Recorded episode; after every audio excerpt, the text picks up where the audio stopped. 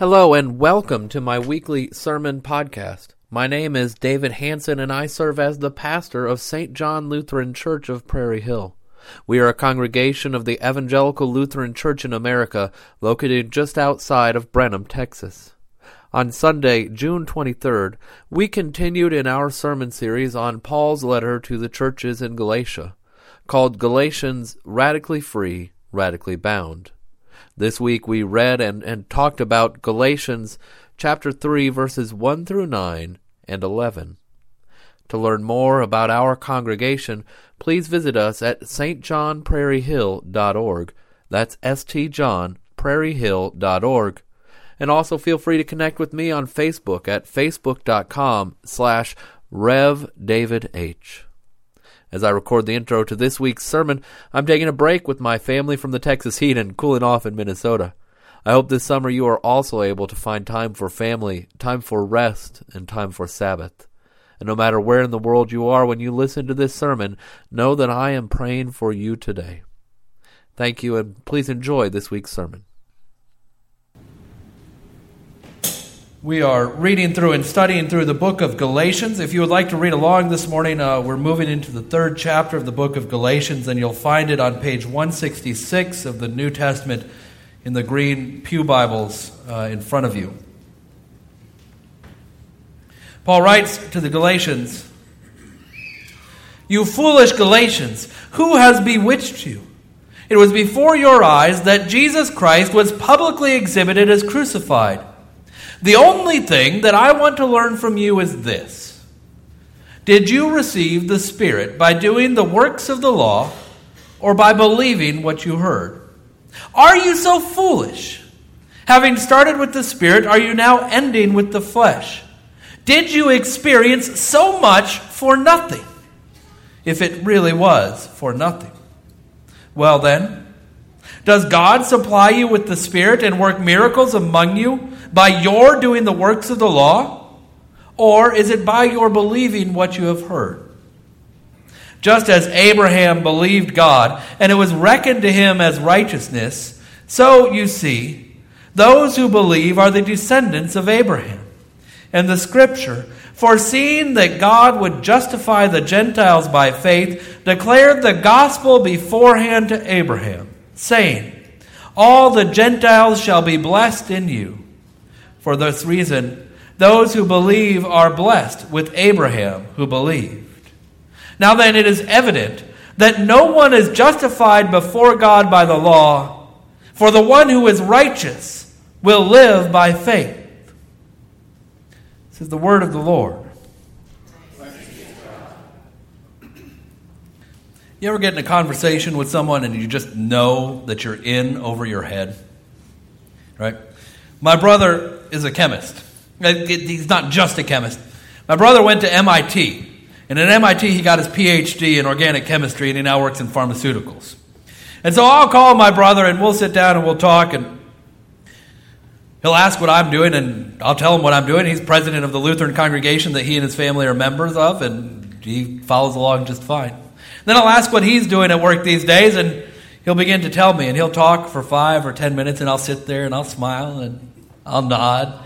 And the conversation will end, and I'm still smiling, and I'm still nodding, and I have no idea what he has said to me. I sometimes feel like that when I wade in and wrestle with Paul. Right? That Paul is just so far over my head. Those of you who are joining us for the first time today, we, we've been reading through this book of Galatians. And in the first few chapters, we saw that Paul was not entirely happy with these people, with these, these churches, these Christians in Galatia, that there's some conflict going on between Paul, who, who proclaims God's grace, and that the Gentiles can come as they are, and these other preachers who say that no, in fact, these Gentiles have to first become good Jews, that they have to obey the law in order to then become Christians. But today, Paul really gets in it. Paul gets red in the face. I mean, like pounded on the pulpit mad. You foolish Galatians, he says, who has bewitched you? And as Paul gets red in the face and he really gets going, he falls back on his favorite story.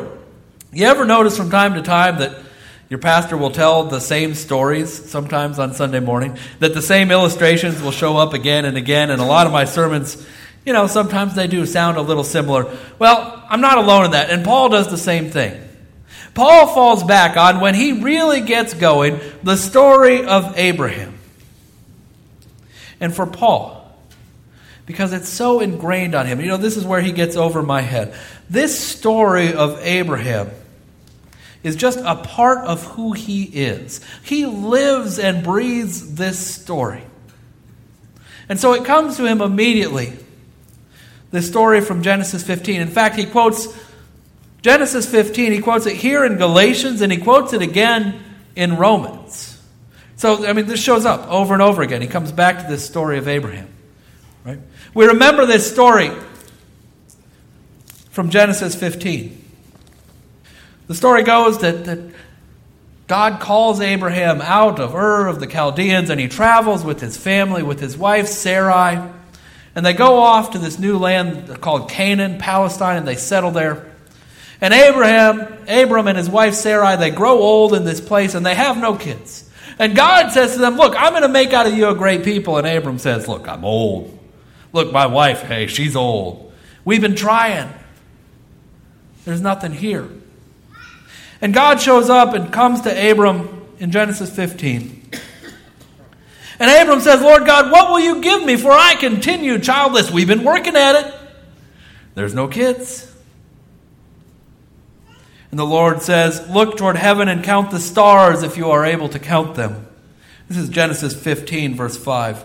Look toward heaven and count the stars if you are able to count them. Then he said to him, So shall your descendants be. And he, Abram believed the Lord, and he reckoned it to him as righteousness. And he reckoned it to him as righteousness. Sound familiar? Right? That's the same line that Paul quotes today in Galatians that Abram believed God and it was reckoned to him as righteousness. This is the key aspect here for Paul that he's going to come back to again and again as the gospel, right? As we've been reading through Galatians, you'll notice, right, we stayed sitting for the whole time. That took us a while to get used to. Because normally when I get up in the pulpit and I read the lesson, we all stand up because we're reading what?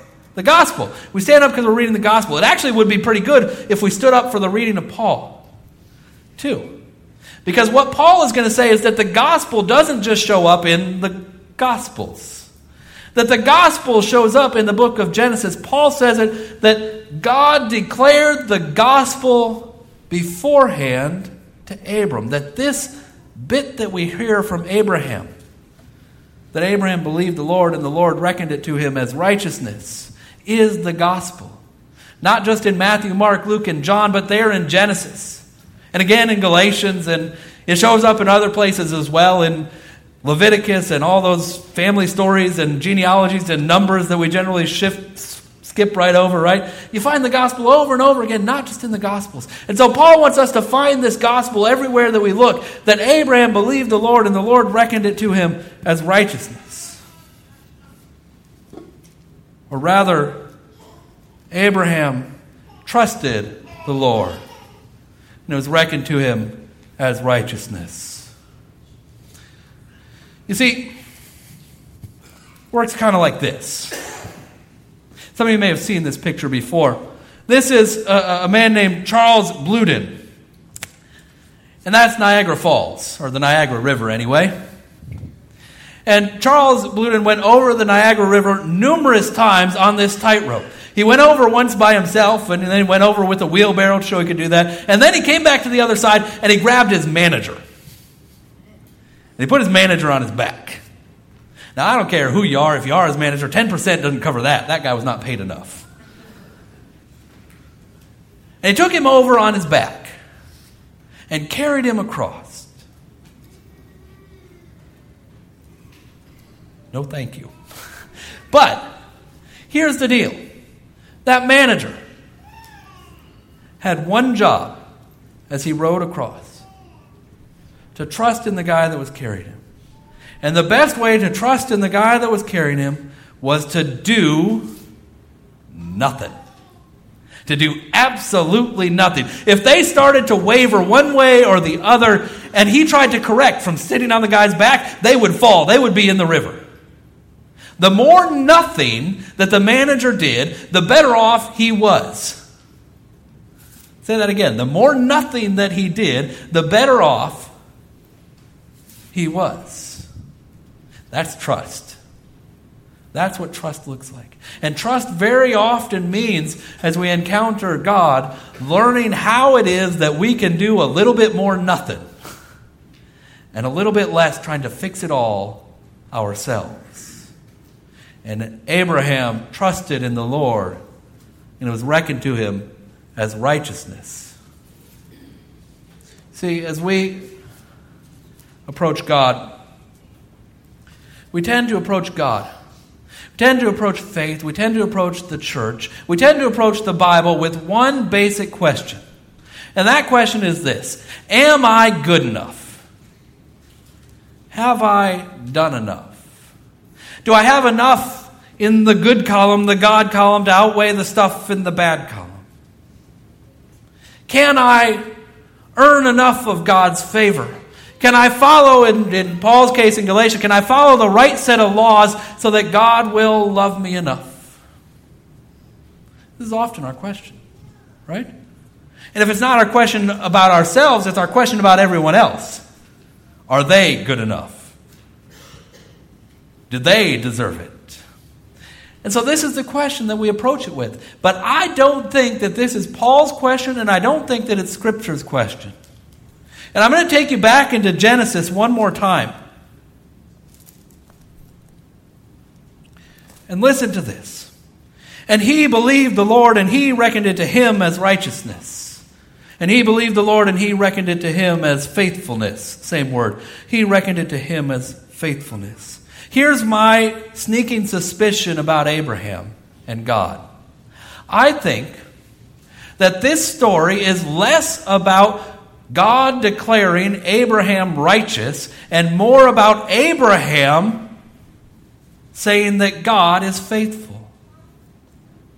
More about Abraham saying that God is faithful. Let me read it to you one more time because this is all pronouns. And when you replace the pronouns, you can say that Abraham believed the Lord, trusted in the Lord, and Abraham reckoned it to the Lord as faithfulness. That is, everything in Abraham's experience said that he was not going to have a kid. Everything. And as he went out into the world, he had no reason to believe that it was going to turn out that he would have numerous descendants. And yet God said, You will have numerous descendants. And Abraham said, God is faithful. Even though the world doesn't look like it, God is faithful. Even though the world tries to convince me otherwise, God is faithful. Even though the world seems to be against me and seems to be going in the other direction, God is faithful. And no matter what you or I or anyone else does, God is faithful. And I think that that is the real question of Scripture. Not am I good enough, but can God be trusted? That's the question Abraham wants to answer. That's the question that Paul wants to answer. Can God be trusted? And they both answer with a resounding yes. Abraham reckoned it to God as faithfulness. A resounding yes. Because we will hear promises to Addison today here in the waters of holy baptism. Promises that she is God's beloved daughter Promises that God will never abandon her no matter where she goes, no matter what she does. And the question for her life, the question for your life and my life is Is God faithful to those promises? Even when the world doesn't look like it, even when the world doesn't feel like it. Even when I don't feel like it. Even when I'm faithless. Even when I'm not good enough. Even when I don't trust enough. Is God faithful? I think Scripture's answer is a resounding yes. Paul quotes one other piece of scripture at the very end of this reading. Paul says in verse 11 that it is evident that no one was justified by God for the, by the law, for the one who is righteous will live by faith or faithfulness. Again, the one who is righteous will live by faithfulness. And this is another one of those verses that Paul comes back to again and again.